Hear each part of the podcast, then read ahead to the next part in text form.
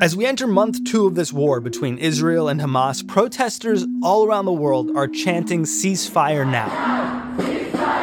It's coming from Jewish protesters too. We are proud Jewish people standing in solidarity with Palestinians, demanding a ceasefire immediately. But it's not just protesters, it's the Pope. It's the UN Secretary General. And the unfolding catastrophe makes the need for a humanitarian ceasefire more urgent with every passing hour. It's the Queen of Jordan. I think Israel uh, deserves more from its allies than just uh, unequivocal support. I think it deserves some uncomfortable truths because if you are a real friend, you support your friend when they're right, but you also tell them when they've crossed the line. But Israel and the United States aren't having it. The possibility and impossibility of a ceasefire coming up on Today Explained.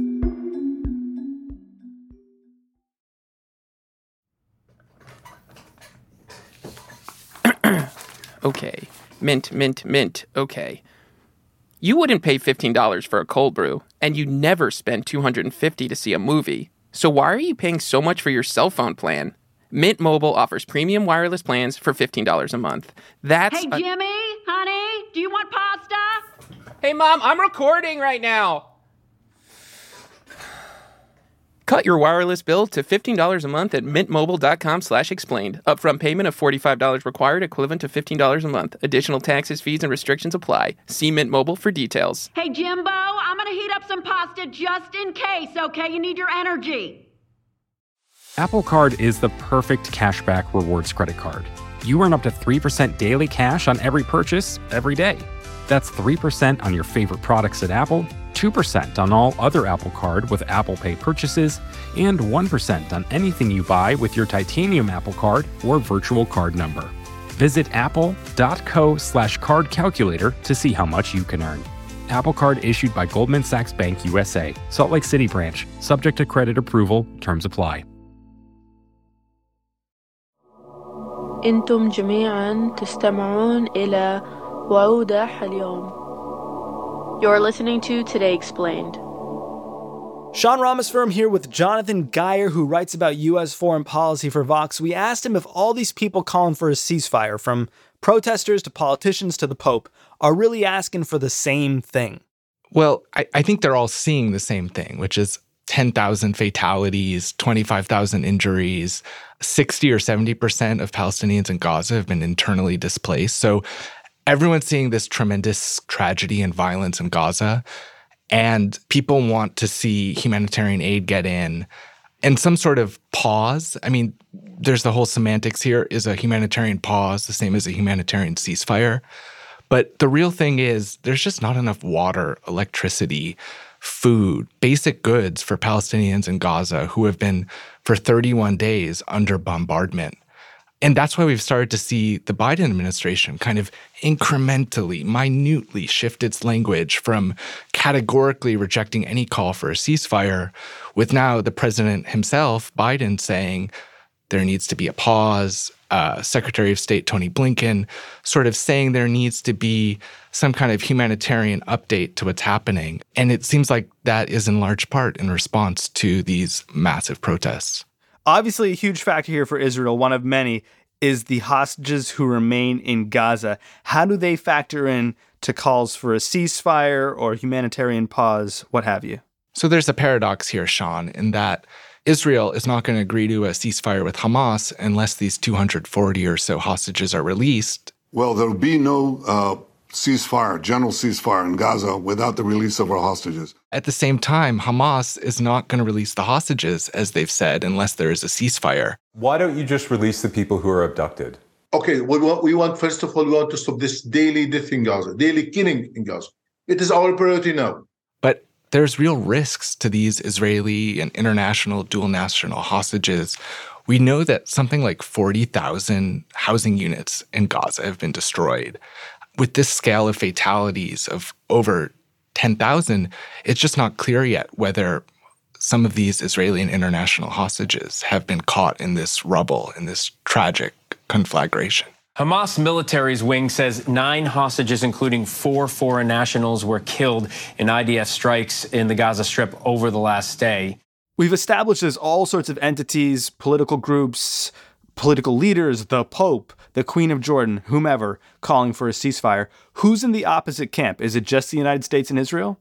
So there was a United Nations General Assembly vote. The resolution was calling for a humanitarian truce. It passed by a long shot. The result of the vote is as follows In favor, 120. Only 14 countries were against it, among them United States and Israel, but also Croatia, Czech Republic, Guatemala, and then several Pacific Island countries, Fiji, Micronesia, Marshall Islands. What was interesting is also 45 abstentions, among them Ukraine. Draft Resolution A ES 10 L25 is adopted. But truly, the United States is Israel's most prominent, most powerful backer. And I think the case could be made that without the United States' support, this military campaign in Gaza wouldn't go on very long. But the United States stands with Israel. We will not ever fail to have their back. We'll make sure that they have the help their citizens need and they can continue to defend themselves. Okay, so the United States is the most important ally. What exactly is the stated position of the United States? Something called a humanitarian pause?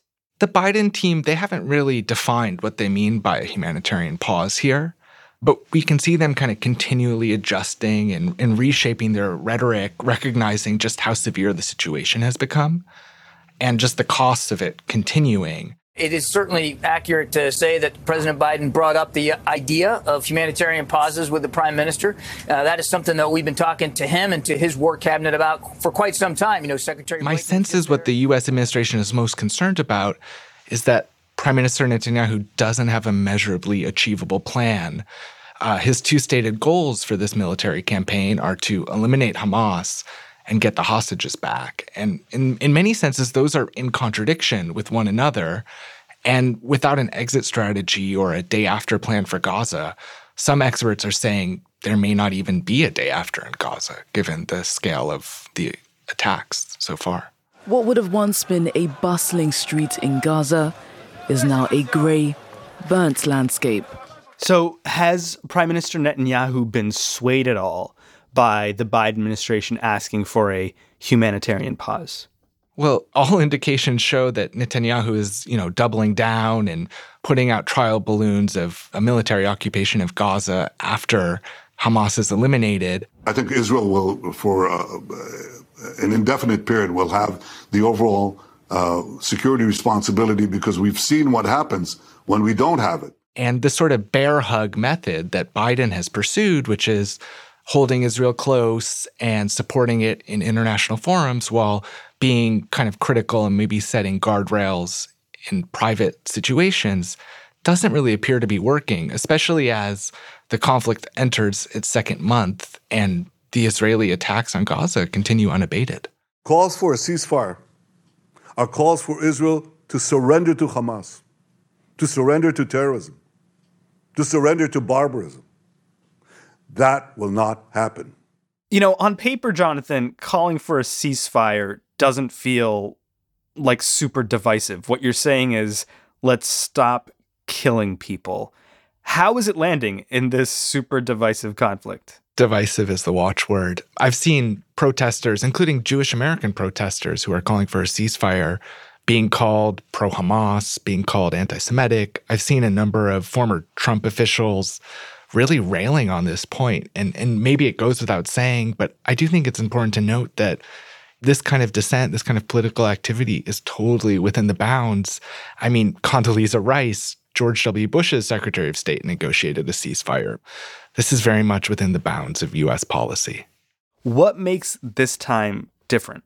So I spent a bunch of time looking through ceasefires 2009, 2012, 2014, and as recently as May 2021, when Biden and his team were in office. Obviously, Israel's calculation has really changed here after the atrocities of October 7th. It's no longer the old policy of you can keep Hamas in power and kind of incrementally deal with them. The stated policy now is to get rid of Hamas. And the hostage crisis obviously exacerbates tensions, raises emotions, and changes the strategic calculus here. But What I found most interesting is, you know, these ceasefires, they hold up until they don't. And I was trying to figure out, you know, what can make it work? Why haven't they worked? And what experts told me, current and former officials who were involved in these negotiations, is that they never worked because there wasn't a bigger political process, a political horizon that could lead to a Palestinian state. So at the end of the day, these ceasefires weren't tied to a bigger goal that could bring stability for Israelis and Palestinians. Okay, so it, it sounds like the ceasefires that might work are the ones that actually lead to a long term solution, as impossible as that might seem in this particular moment. Tell me what seems much more possible is that this goes on. What happens if we don't get a ceasefire and we're in month three, month four, month five of this? I fear it's going to look a lot like today, but worse, with civilians, Palestinians in Gaza dealing with the worst parts of it. Already, supplies are so meager for people in hospitals, for everyone in Gaza is truly suffering. The potential for a broader Middle East war is real. Uh, Hezbollah, the, the militant group in Lebanon that resorts to terrorism quite frequently, has stayed out so far. They're a relatively pragmatic actor, but they may get involved. I'm equally concerned about countries like Egypt and Jordan, which are not democracies by any stretch of the word, but if there are mass protests in the streets, it could really expose how brittle these regimes are. And that's why we've seen the foreign minister of Jordan, the Queen of Jordan, and others speak quite forwardly about the need for a ceasefire. Jonathan Guyer, Vox, we're going to ask if anyone in the region really wants this conflict to escalate when we're back on Today Explained.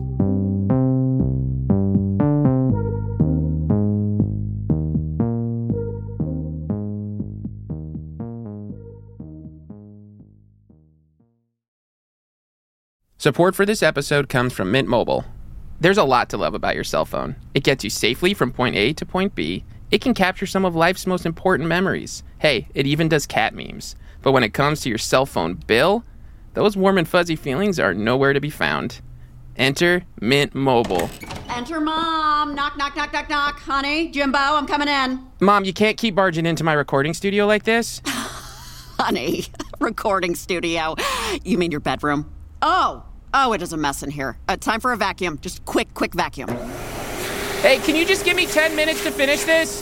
What are you doing in here? What is a Mint Mobile? They do cell phone plans for $15 a month.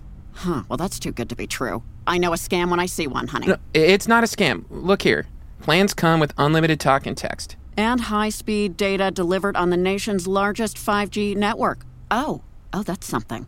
Then I'd have to get a new phone, though, and put all my numbers in there. Uh, that's too much work. Forget it. No, Mom, you can keep your phone and all your contacts with any Mint Mobile plan. It's really easy. Huh. Same number? Yeah, same number. Okay, so I'm just gonna finish this ad Oh. now. Pretend I'm not even here. Not even here. You're standing between me and the computer. Oh, I'm sorry. I'm sorry. Cut your wireless bill to 15 bucks a month at mintmobile.com slash explained. Upfront payment of $45 required, equivalent to $15 a month. Additional taxes, fees, and restrictions apply. See Mint Mobile for details. Mom, the vacuum! The vacuum! You never call. That's because I live here, Mom. Hmm. Apple Card is the perfect cashback rewards credit card. You earn up to 3% daily cash on every purchase every day. That's 3% on your favorite products at Apple, 2% on all other Apple Card with Apple Pay purchases, and 1% on anything you buy with your titanium Apple Card or virtual card number. Visit apple.co slash card calculator to see how much you can earn. Apple Card issued by Goldman Sachs Bank USA, Salt Lake City branch, subject to credit approval, terms apply. אתם מאזינים לאירועי היום מוסברים. You are listening to Today Explained. My name is Jon Alterman. I'm a Middle East expert at the Center for Strategic and International Studies in Washington, D.C. Jon's had all the big DC jobs think tank, professor, State Department, legislative aide to a senator, but lately he's been doing lots of interviews on this war. So I'm Mr. Gloom and Doom. Our guest earlier in the show, also named John, said that if there's no ceasefire, things could certainly get worse, and there's always the possibility of a regional escalation. As a Middle East expert, what do you think of the possibility for a regional escalation?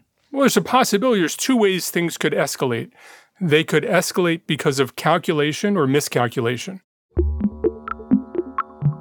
It seems to me that all the body language I'm seeing from the bad guys in the Middle East, their calculation is doesn't really make sense to escalate, certainly right now, partly because things are going their way, partly because the risk of escalation would be greater than the reward. So I think I saw Hassan Nasrallah speak uh, last Friday.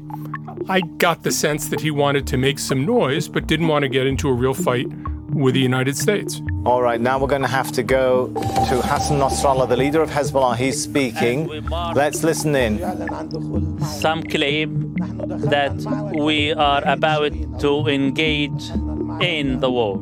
I'm telling you, we have been engaged in this battle since October the 8th. I have looked at what the Iranians have said. The Iranian feeling is the ball is kind of moving in their direction. Uh, Israel is growing more isolated. The U.S. is growing more isolated because of its ties to Israel. Everybody's talking about Iranian presence in the region and all these proxy forces they've been supporting. So, from an Iranian perspective, things are actually pretty good. Why would you want to risk that and risk a fragile economy when things are actually moving in a, in a good way? Hmm. So, I think the risks of escalation by calculation are relatively modest right now. The risks of escalation by miscalculation are serious and rising. You have a lot of guys with guns who are committed to deterring other people to show that they're not pushovers. One of the problems with that is partly you have a command and control problem. That can the Iranians or their proxies control all the guys with guns who might have an idea to do something stupid or heroic? Hmm. That's one set of problems. You have a problem of weapons that go off in the wrong direction or, or kill more people than you thought would be the case. Uh, you have the problem that when the U.S. responds, if the U.S. responds to something, uh, it can be taken not as a defensive move by the United States, but as an offensive move that requires them to act to show that they're not being intimidated, which requires the U.S. to act. And you can get into a spiral very quickly. Uh, and it's something we're, we're going to have to be very, very cautious about. Again, calculation, I think nobody wants it to go in that direction right now. Miscalculation, it is an enduring problem. I mean, you mentioned Iran. It sounds like they're sort of content with the status quo. We heard about the Queen of Jordan earlier in the show. What about the other Arab nations in the region? Where would they like to see this go in the coming weeks and months? So there's a it's partly a difference between governments and people. On the governmental side, they all hate Hamas. Hamas is all the things they most fear. It's an armed group embracing political Islam supported by the government of Iran. That's a trifecta. If you're an Arab government, that's exactly what you don't want to see. I think the Arab governments quietly would love to see Hamas destroyed. There's a different issue with Palestinians. And a week ago, I interviewed, or two weeks ago now, I interviewed the, the foreign minister of Jordan, and, and he almost didn't use the word Hamas. He kept talking about Palestinians. There's a lot of sympathy for Palestinians, for the Palestinian cause, eh, as a moral issue. There's been almost complete dehumanization of the Palestinians. And, and people are asking legitimate questions. Is this war going to end this? Or is it going to lead to more of this? Uh, what about 6,000 Palestinians who've, who've, who've died in, in, in, in, the days since this uh, terrible nightmare uh, engulfed all of us? They have families too. They have names. They, you know, they have faces. They have memories. You've spent time inside the United States government. You've surely been watching the Secretary of State, Anthony Blinken, jet setting around the Middle East, constantly looking very stressed out. What do you make of the job he's doing? Has he accomplished anything? I think he has. I mean, first of all, he works for the president, and, and the president set the course of embracing Israel and showing, I, I share your pain, I, I feel your pain, and using that as the foundation on which you're going to try to shape Israeli policies. Today, in my fourth visit to Israel since October 7th, I reiterate that in all my discussions with Prime Minister Netanyahu, President Herzog, the Security Cabinet, I reiterated and made clear our support for Israel's right to defend itself, indeed, its obligation to defend itself. The challenge he has is that the gap between Israel and, and Israeli actions and Israeli sentiments and the neighborhood is growing wider and not narrower. The Israelis are still uh, bent on revenge, bent on deterrence, bent on teaching Palestinians a lesson. And the Arab governments are saying the violence needs to stop right now. The, the problem is not that Blinken isn't effective enough. The problem is the problem he's trying to solve is getting bigger and not smaller. We need to do more to protect Palestinian civilians. We've been clear that as Israel conducts its campaign to defeat Hamas, how it does so matters. It matters because it's the right and lawful thing to do. It matters because failure to do so plays into the hands of Hamas and other terror groups. There will be no partners for peace if they're consumed by humanitarian catastrophe and alienated by any perceived indifference to their plight. When that time does come, when everyone can agree that this violence needs to stop, that there does in fact need to be a ceasefire, whether that means that the hostages are returned in a way that Israel finds amenable, or whether it means some kind of apology is happening in here. What happens next? If, if Hamas is somehow eradicated, what comes next in Gaza? How do we get to a point where we can prevent further violence there? So I, I just read a, a, sort of chilling piece uh, from a friend and colleague of mine, Nathan Brown, who's at George Washington University and, the Carnegie Endowment, who argues that, that there may never be a day after in Gaza, that Gaza may be suffering for months and years with this unstable situation, a destroyed infrastructure, with no viable governance structure, that, that it's not clear we're going to get to that point. I hope we do get to the point. I think there needs to be a replacement for Hamas, which is importantly palatable to Palestinians as well as palatable to Israelis. I think it's going to take a long time to get there. It's going to be incremental. Part of the problem is the Palestinian Authority is both weak and illegitimate. It needs to be both stronger and more legitimate. The PNA is crumbling. Uh, that's a reality. Not totally its fault alone. Uh, it does need to uh, regain uh, uh, its standing with its people. And I think the only way that can happen is if that, in addition to reforms, which are essential within, within the PNA, uh, but also an ecosystem that enables it to go to its people and say, look, there is hope for you. And I will deliver this, this end game for you, which means your security and your statehood and your freedom. I think there's an Arab role in doing that. There's a European role in doing that. There are roles for other countries, but it, it seems to me that that if you extinguish the flames of Hamas, you still have the embers of Hamas. And unless you're able to create an alternative for Palestinians that gives them a political horizon, that gives them a sense of they actually have a future that doesn't involve suffering and dying, unless you can supply that, the flames of Hamas or some successor are going to come back. And at this point, you know, when I talk to, to folks on both the Palestinian side and the Israeli side, they say, We're, nobody's ready to talk about coexistence. But it seems to me that in the longer term, that's the only solution. It's not a it's not an easy solution, it's not a happy solution. It means people have to get a lot less than they want. But but a lot of diplomacy isn't about asserting what you want. It's about ensuring that you get what you need. And we're not at that point. People are still talking about what they want. I think we will come to a point when people are tired and frustrated and worn out enough that we can shift the conversation to what do I want to what do I really need. And that's when you're going to have some possibilities. You know, in terms of an actual ceasefire, in my experience, with all, Hamas has been in a lot of confrontations. They never like to talk about a ceasefire. That's a little formal. That's old school. They use other words for pause, for quiet. They use tahdiya. They use hudna for sort of a truce. They have all sorts of euphemisms for ceasefire, which doesn't require actually having a negotiation for the Israelis. But I think we will get to points where the violence will dip. The U.S. will try to negotiate it. The U.S. will try to bring other partners, the Qataris and others who are in touch with Hamas. I think we will get there. But there's a broader question about what's the U.S. relationship with Israel going forward. That partly depends on where Israel is going forward, where Israel is in the world going forward. And a core goal of Hamas is to ensure that Israel is isolated in the world. And they see this as an isolation that can last decades into the future. And a core tactic is to use Israeli strength to get to that outcome. Hmm. And I'm not sure that the Israelis have figured out a way to, to combat that.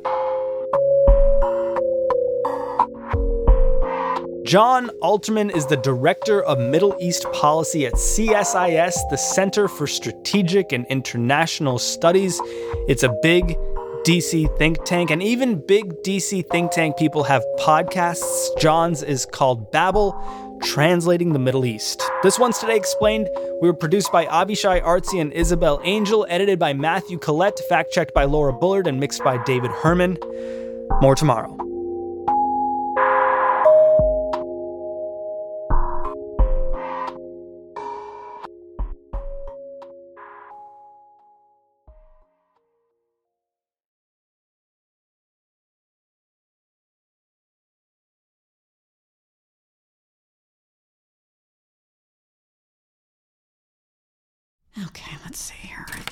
Plugs in here, and we'll just, whatever, we'll just, okay, record. Okay.